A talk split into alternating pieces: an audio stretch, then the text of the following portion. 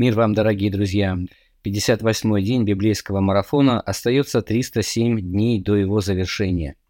Мы продолжаем читать Библию вместе, ежедневно, небольшими частями, Ветхий и Новый Заветы, с целью закончить чтение Библии до конца года. Сегодня в Ветхом Завете мы читаем книгу чисел, главы 18, 19 и 20, а также 58 Псалом, а в Новом Завете часть 7 главы Евангелия от Марка, стихи с 1 по 13. А в этом отрывке э, мы читаем о преданиях человеческих. Фарисеи упрекают учеников Иисуса за то, что они нарушают предания старцев и едят неумытыми руками хлеб.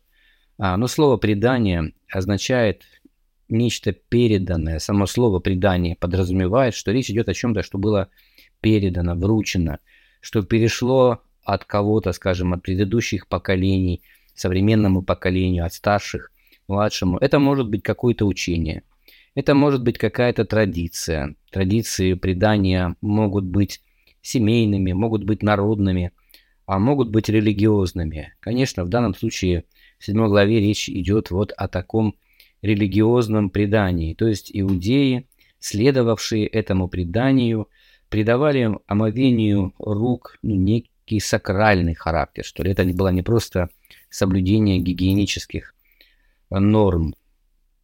И а, ну, надо помнить о том, что предания могут быть и полезными, а, ну и чаще всего не создаются, конечно, с хорошими какими-то намерениями, скорее всего. И вот это ритуальное омовение, оно тоже преследовало какую-то цель, может быть, подчеркнуть святость, может быть, а, тот факт, что вы могли прикоснуться к чему-то нечистому, поэтому на всякий случай, придя домой, э, нужно умыть руки и таким образом очистить себя, поскольку их понимании физическое и духовное было очень тесно связано.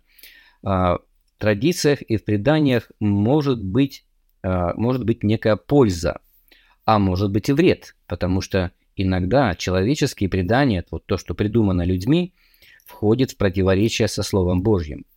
А вот Библию мы преданием э, не называем. Хотя, конечно, какое-то какое время а вот эти евангельские истории до того, как они были записаны, передавались э, из уст в уста, и в дальнейшем, очень короткий срок, кстати сказать, евангелисты и другие писатели Нового Завета все это зафиксировали. Вот. И это произошло примерно до 90-го года первого века. То есть еще в то время это все писалось, когда были живы, живы свидетели, апостолы, когда было легко опровергнуть, если написанное было ложью.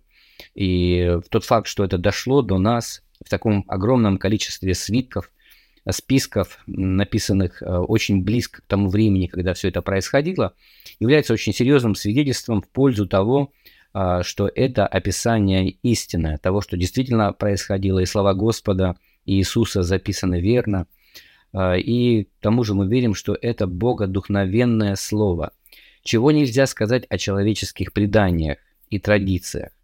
А, о них не говорят, что они богодухновенные.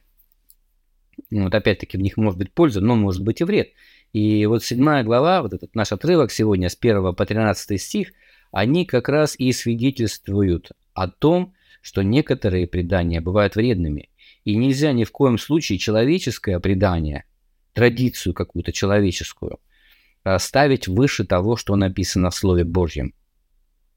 Вот. И, конечно, если у нас есть какие-то традиции а, в церкви, например, а мы должны сравнивать их с тем, что написано в Писании. И если мы видим, что есть некое противоречие, то мы должны привести эти предания, традиции в соответствии с тем, что написано, вплоть до того, что вообще отказаться а, от того, что не соответствует Слову Божьему, и делать лишь то, к чему оно призывает.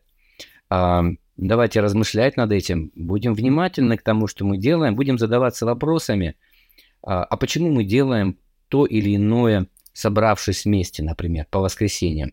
А действительно ли а, вот то, что мы делаем, имеет корни а, в Слове Божьем?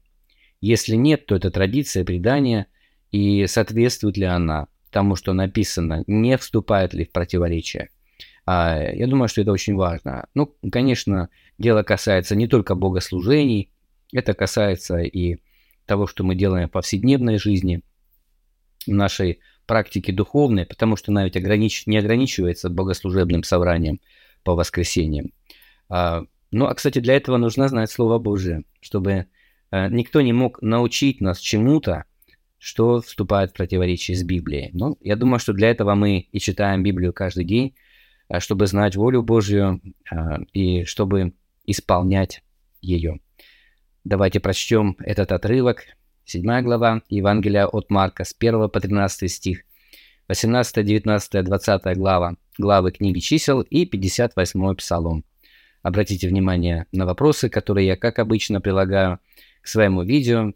Ответьте на них для себя самих, для вашей а, проверки, для самопроверки – или поделитесь вашими ответами в наших чатах. Всегда бывает очень интересно и полезно почитать э, то, что вы думаете по поводу прочитанного.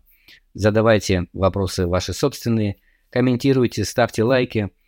И если вы считаете, что этот проект полезен для вас и может быть полезен для кого-то еще, подпишитесь на него и порекомендуйте вашим друзьям, братьям, сестрам и близким людям. Пусть Господь благословит вас.